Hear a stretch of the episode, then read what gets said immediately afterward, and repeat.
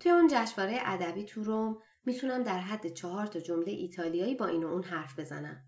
اما بعدش دیگه نمی‌تونم مکالمه رو ادامه بدم. کم میارم. جمله هایی که با هر کسی رد و بدل می‌کنم دونه دونه میشمارم. مثل کسایی که تازه دارن تنیس یاد می‌گیرن و تعداد ضربه های هر رالی رو میشمارن. با وجود این مکالمه ها بازم ایتالیایی مثل یه ماهی میمونه که همش از زیر دستم میلغزه. مثل شکار کردن دونه های برفی میمونه که تا میگیریشون آب میشن.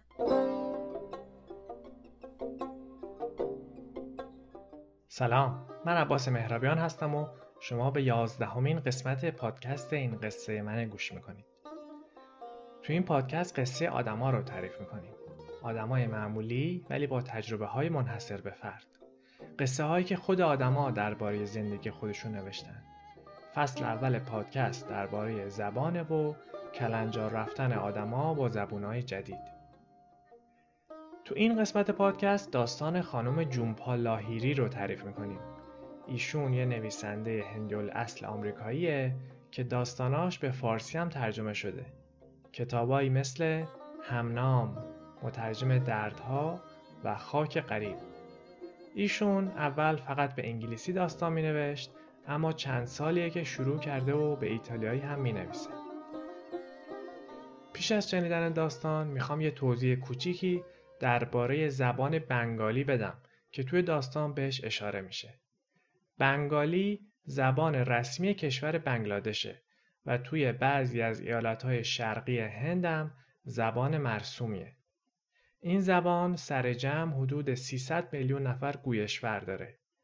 پدر و مادر خانم لاهیری هم اهل شرق هند بودن و زبون اصلیشون بنگالی بوده. ولی خود ایشون تو انگلیس به دنیا آمده و تو آمریکا بزرگ شده. خب دیگه بریم سر وقت داستان. قصه ای که میشنوید رو جونپا لاهیری به ایتالیایی نوشته بعد خانم آن گلدشتاین به انگلیسی ترجمهش کرده و سال 2015 توی مجله آمریکایی نیویورکر منتشر شده. این ترجمه انگلیسی مرجع ما برای روایت داستان بوده. این داستان رو توی دو نیمه تعریف می‌کنیم. نیمه اولش رو توی این قسمت میشنوید و نیمه دومش هم تو قسمت بعدی منتشر میشه. این قصه رو فاطمه اسدی برامون روایت می‌کنه.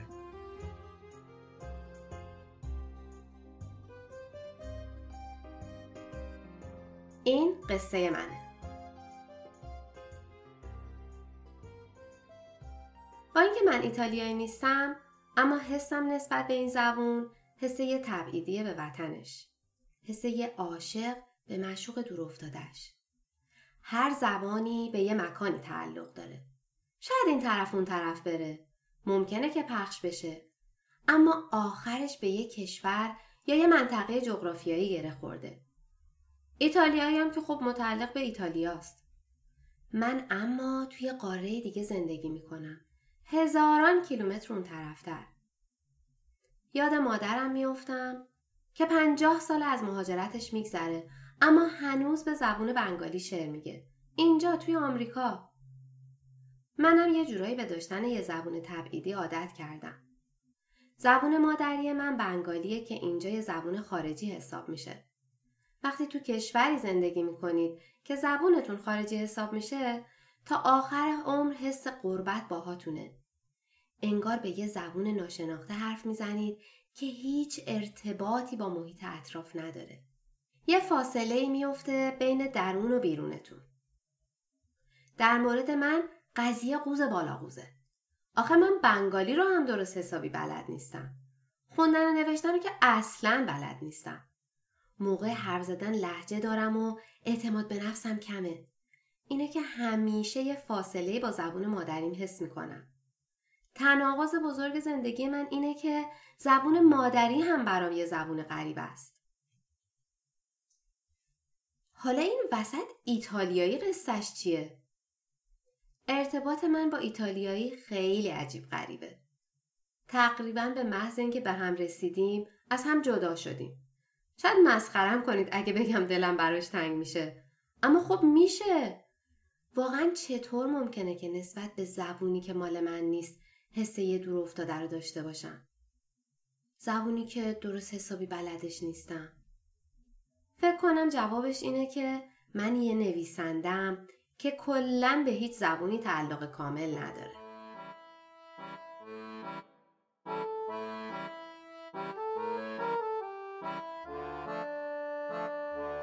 اول از همه میرم یه کتاب خودآموز زبان ایتالیایی می‌خرم. عنوانش که خیلی وسوسه انگیزه. به آدم امید میده که بدون معلم می‌تونه این زبون رو یاد بگیره. منم که سالها لاتین خوندم فصلهای اول کتاب برام خیلی ساده است. تمریناش رو راحت حل می‌کنم. صرف فعلای مهمش رو حفظ می‌کنم. اما از این خودآموز بودنش خوشم نمیاد. چون با کسی حرف نمی‌زنم حس می‌کنم یه جای کار میلنگه. مثل اینه که آدم بخواد یه سازی رو یاد بگیره بدون اینکه حتی یه بارم به نوازتش. توی دوره دکتری رسالم رو درباره تاثیر معماری ایتالیایی بر تئاتر انگلیسی قرن هفدهم می نویسم. آخه برام عجیبه که چرا این همه از نمایشنامه های انگلیسی اون دوران تو ایتالیا اتفاق میافتن با اینکه زبان همشون انگلیسیه. یه تناقض عجیبی بین زبان و مکان که توی رسالم بهش می‌پردازم و همین یه بهونه میشه که برم جدیتر ایتالیایی یاد بگیرم. تو چند تا کلاس مقدماتی ایتالیایی اسم می نویسم. اولین معلمم یه خانم میلانیه که تو بستون زندگی می‌کنه. مشقامو خوب انجام میدم و امتحانامو قبول میشم. بعد از دو سال یادگیری زبان ایتالیایی رمان دو آلبرتو موراویا رو شروع می‌کنم به خوندن. اما خیلی برام سخته. خیلی کند پیش میرم. تقریبا زیر تمام کلمات تمام صفحه خط می‌کشم و بیشتر سرم تو لغتنامه است تا توی کتاب.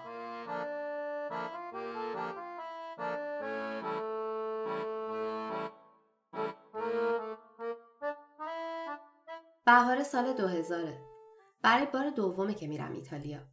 این بار شهر ونیز. به جز لغتنامه یه دفترچه هم با خودم می‌برم که تو صفحه آخرش چند تا جمله کاربردی نوشتم. سپربه دیریمی dove si trova come si fa که ترجمهشون میشه میشه به هم بگیم فلانجا کجاست؟ چطوری باید برم فلانجا؟ به خیال خودم فکر می‌کنم خیلی آمادم. اما در عمل وقتی می‌رسم ونیز حتی نمی‌تونم یه نشونی ساده بپرسم. چرا؟ یه بار توی رستوران تونستم به ایتالیایی سفارش بدم و توی مغازم چند کلمه با فروشنده رد و بدل کردم. فقط همین. با وجود اینکه تو خاک ایتالیا هستم بازم همون حس دورافتادگی رو نسبت به زبون ایتالیایی دارم. چند ماه بعد دعوتم می‌کنن به یه جشنواره ادبی تو شهر مانتووای ایتالیا. اونجا اولین ناشرای ایتالیاییمو برای اولین بار ملاقات می‌کنم. یکیشون مترجمم هم هست. انتشاراتشون یه اسم اسپانیایی داره. مارکوس ای مارکوس. اما صاحباش دوتا ایتالیایی مارکو و کلودیا. البته تمام سخنرانی ها و مصاحبه هم به انگلیسیه. تمام مدت یه مترجم همه. ایتالیایی که بقیه حرف می‌زنن رو تقریبا متوجه میشم اما نمی‌تونم صحبت کنم. نمی‌تونم خودم رو ابراز کنم یا حسم رو توضیح بدم. حس می‌کنم دستامو بستن. چیزی که تو آمریکا سر کلاس خونده بودم اینجا به دردم نمی‌خورن. ایتالیایی برام مثل یه دروازه دربسته میمونه که دم درش واستادم ولی درش قفل و کلیدشو ندارم. مارکو و کلودیا کلیدشو به هم میدن. وقتی بهشون میگم دوست دارم ایتالیایی یاد بگیرم دیگه با هم انگلیسی حرف نمی‌زنن. فقط ایتالیایی. منم تلاش می‌کنم ایتالیایی جواب بدم. خیلی دست و پا شکسته. با وجود همه سوتیام با وجود اینکه همه حرفاشون رو متوجه نمیشم با اینکه اونا انگلیسیشون خیلی از ایتالیایی من بهتره بازم با هم ایتالیایی حرف می‌زنن. اشتباهاتم رو تصحیح می‌کنن به هم انگیزه میدن. وقتی کلمه کم میارم راهنمایی می‌کنن.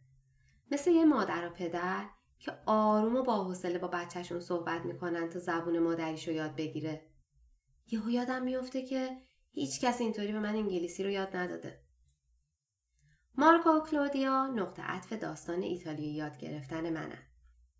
توی شهر مانتووا با کمک اونا بالاخره با این زبان احساس راحتی می‌کنم. انگار که به وسال معشوق رسیده باشن. چون که بالا بری پایین بیای برای اینکه یه زبون رو یاد بگیری و بهش احساس تعلق بکنی باید ازش استفاده کنی. باید با یکی حرف بزنی حتی اگه حرف زدن در حد یه بچه دو ساله باشه. وقتی برمیگردم آمریکا مصممم که ایتالیایی رو ادامه بدم. اما با کی حرف بزنم؟ چند نفر رو تو نیویورک می‌شناسم که مثل بلبل ایتالیایی حرف می‌زنن. ولی خجالت می‌کشم با این زبون دست و پا شکستم با اونا حرف بزنم. یکی رو می‌خوام که باهاش رو درباستی نداشته باشم.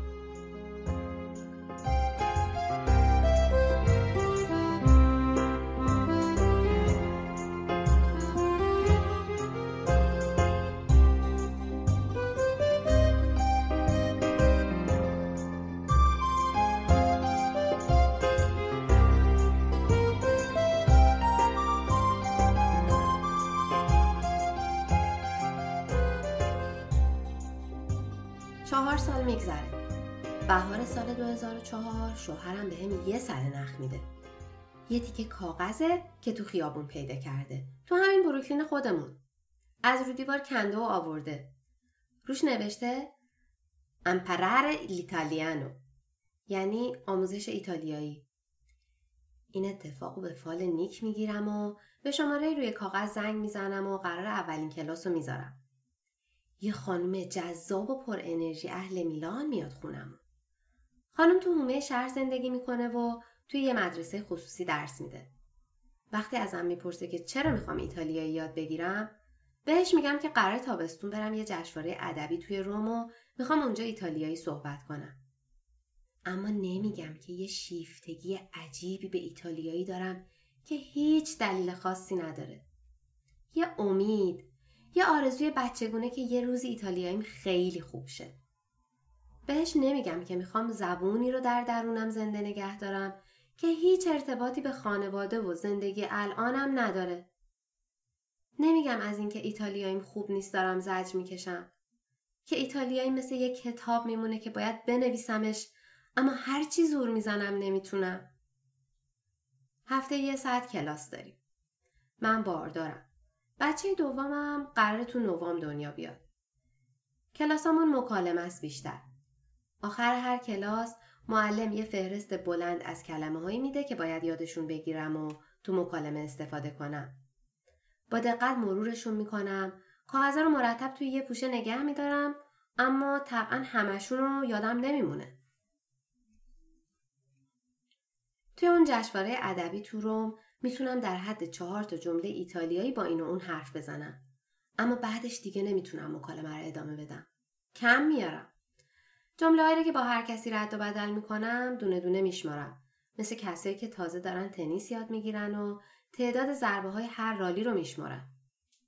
با وجود این مکالمه ها بازم ایتالیایی مثل یه ماهی میمونه که همش از زیر دستم میلغزه.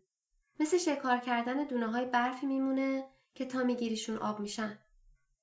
فقط وقتی معلمم میاد خونمون حس می‌کنم زیر پام سفته.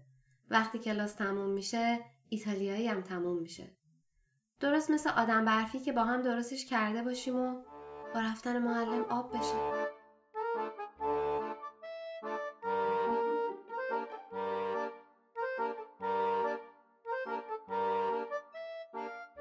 دخترم به دنیا میاد. چهار سال دیگه هم میگذره. یه کتاب دیگه هم می‌نویسم و تموم میشه. سال 2008 که کتاب منتشر میشه باز دعوتم می‌کنن برم ایتالیا و دربارش صحبت کنم. به همین بهونه میگردم و یه معلم جدید پیدا می‌کنم. یه خانم جوون با دقت و با انگیزه اهل برگامو. اونم هفته یه بار میاد خونمون. کنار هم رو مب میشینیم و حرف می‌زنیم. رفیق میشیم با هم. کم کم درک مطلبم بهتر میشه. این یک معلمه خیلی تشویقم می‌کنه. مادام میگه زبانم خوبه و میگه تو ایتالیا کارم را میفته. ولی چرت میگه. وقتی میرم میلان سعی می‌کنم روون و جذاب صحبت کنم. اما همه حواسم به سوتی ندادنه و نمی‌تونم کلماتو درست پیدا کنم. حسابی انگیزم از دست میدم. یه سال بعد باز یه معلم جدید پیدا می‌کنم. این یکی خانم ونیزیه که سی سال پیش اومده بروکلین و بچه هاشو اینجا بزرگ کرده. شوهرش فوت کرده و الان با سگش زندگی می‌کنه. یه سگ آروم که کاری به کار هیچ کس نداره و همیشه زیر پای صاحبش خوابیده. خونش خیلی دوره. نزدیک پل برزنو زندگی می‌کنه. میشه آخره خط متروی بروکلین. با اینکه نزدیک یه ساعت تو راهم تا برسم خونش اما عاشق این مسیرم.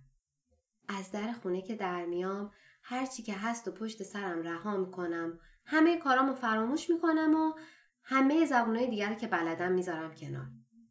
مثل سفر کردن به یه سرزمین دیگه میمونه. جایی که توش فقط ایتالیایی مهمه. مثل یه پناهگاه میمونه که قرار توش کلی چیزای جدید خلق بشه. من عاشق معلمم شدم. با اینکه تو چهار سالی که با هم کلاس داشتیم همیشه از کلمه معدبانه لی یعنی شما برای صدا کردن همدیگه استفاده کردیم اما رابطمون نزدیک و صمیمانه است. کلاسامون روی نیمکت چوبی تو آشپزخونش تشکیل میشه. منم اون وسط کتابای کتابخونش رو دید می‌زنم و عکسای نواهاش رو نگاه می‌کنم. تو این خونه دوباره شروع می‌کنم به یاد گرفتن دستور زبون از اول. جملات شرطی، روایت سوم شخص، افعال مجهول. با این معلم ایتالیایی دستیافتنی تر به نظر می‌رسه. انگار که شیفتگیم به این زبون دیگه یه حوس بچگانه نیست. برام به یه رسالت تبدیل میشه. راجع به زندگیمون حرف می‌زنیم درباره اوضاع دنیا صد تا تمرین با هم حل می‌کنیم تمرین های تکراری اما لازم. خانم معلم یک سر ایراداتم رو تصدیم می‌کنه هرچی میگه توی دفترم می‌نویسم. وقتی کلاس تموم میشه مغزم از خستگی دیگه کار نمی‌کنه. با این همه مشتاقم برای جلسه بعدی. وقتی از در خونش میام بیرون برای جلسه بعدی لحظه شماری می‌کنم دیگه کار به جای می‌رسه که کلاس های ایتالیایی میشن فعالیت مورد علاقم. اونقدر کلاس ها خوب پیش میرن که تصمیم قطعی می‌گیرم کلا برم ایتالیا زندگی کنم.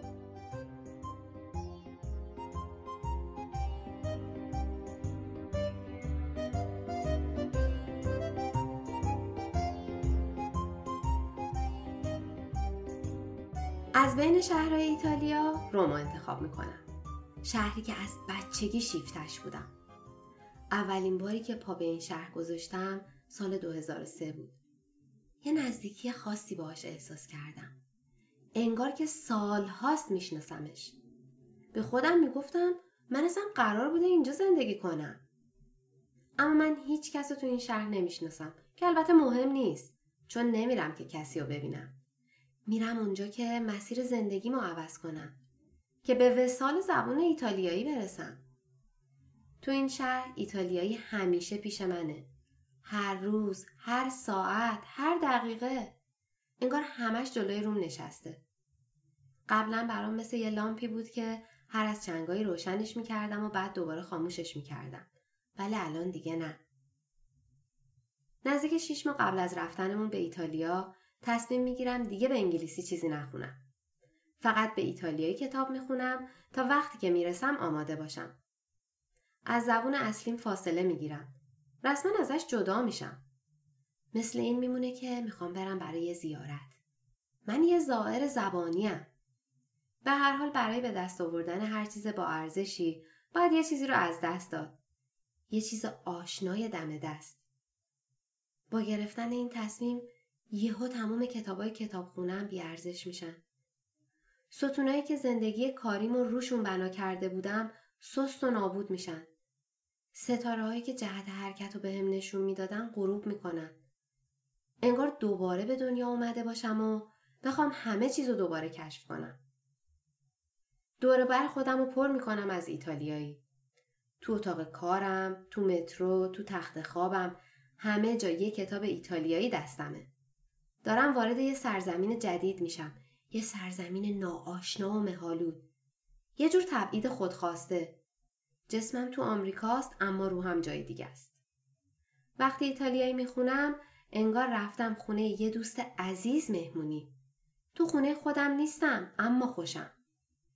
رومانای آلبرتو مراویا و چزار پاوزه رو می‌خونم. شعرهای سلواتور کزیمدو و اومبرتو سبا. یه چیزایی ازشون می‌فهمم اما خیلی چیزا رو هم نمی‌فهمم. کیف می‌کنم وقتی خودم رو به چالش می‌کشم. خیلی آروم و به زحمت این کتابا رو می‌خونم. روی هر سفر رو انگار یه لایه مه نازک پوشونده.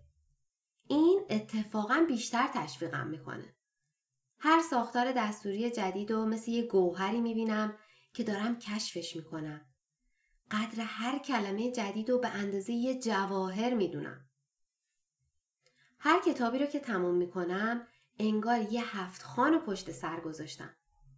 پدرم در میاد اما آخرش حسابی کیف می‌کنم. درست مثل اون موقعی که دختر بچه بودم. الان دارم به عنوان یه بزرگسال یه نویسنده لذت خوندن رو دوباره کشف می‌کنم. تو این مدت حس یه آدم دو شخصیتی رو دارم. قبل از این نوشته هم یه جور واکنش به چیزهایی بود که میخوندم. مثل یه گفتگو بود. نوشته هم خیلی به چیزهایی که میخوندم ربط داشت. الان اما به یه زبون می‌خونم و به یه زبون دیگه می‌نویسم. دارم نوشتن یه رمان رو به انگلیسی تموم می‌کنم و به خاطر همین نمی‌تونم کلا از انگلیسی ببرم. اما با وجود این حس می‌کنم انگلیسی رو پشت سر گذاشتم. یاد ژانوس میافتم. یه خدای رومی که دو تا صورت داشت. یه صورتش به گذشته نگاه می‌کرد، صورت دیگش به آینده. خدای گذرگاه ها، خدای پایان ها و آغاز ها. اسم ماه ژانویه هم از اسم این خدا میاد. ژانوس خدای لحظه گذاره. نگهبان درها و دروازه هاست. این تصویر رو قرار بارها و بارها تو روم ببینم.